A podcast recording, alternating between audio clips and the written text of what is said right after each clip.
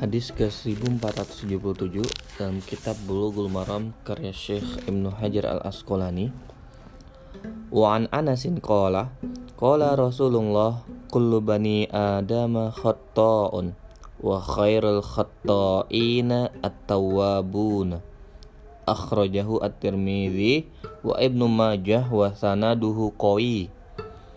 Artinya diriwayatkan dari Anas bahwa Rasulullah Shallallahu Alaihi Wasallam bersabda, setiap anak Adam atau manusia itu mempunyai kesalahan, dan sebaik-baik orang yang bersalah adalah yang mau bertobat.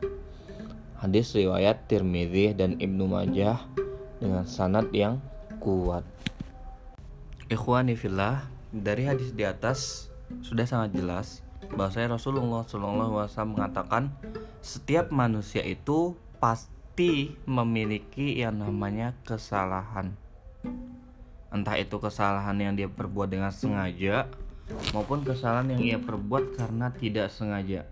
Tetapi karena memang hakikatnya sebagai manusia itu kita adalah makhluk yang lemah, makhluk yang senantiasa uh, memiliki berbagai macam kesalahan-kesalahan makhluk yang kadang tidak mentaati perintah Tuhannya dan kadang melanggar larangannya, maka sudah sangat jelas sekali bahwasanya manusia ini merupakan tempatnya kesalahan.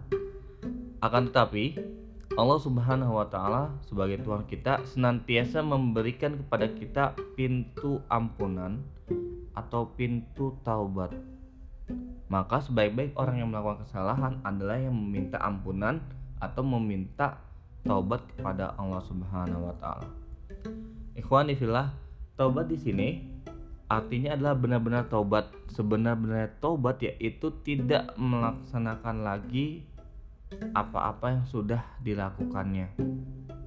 Sehingga dia benar-benar meminta ampunan dengan sepenuh hati dan berjanji tidak akan mengulangi kesalahan yang sama untuk kedua kalinya.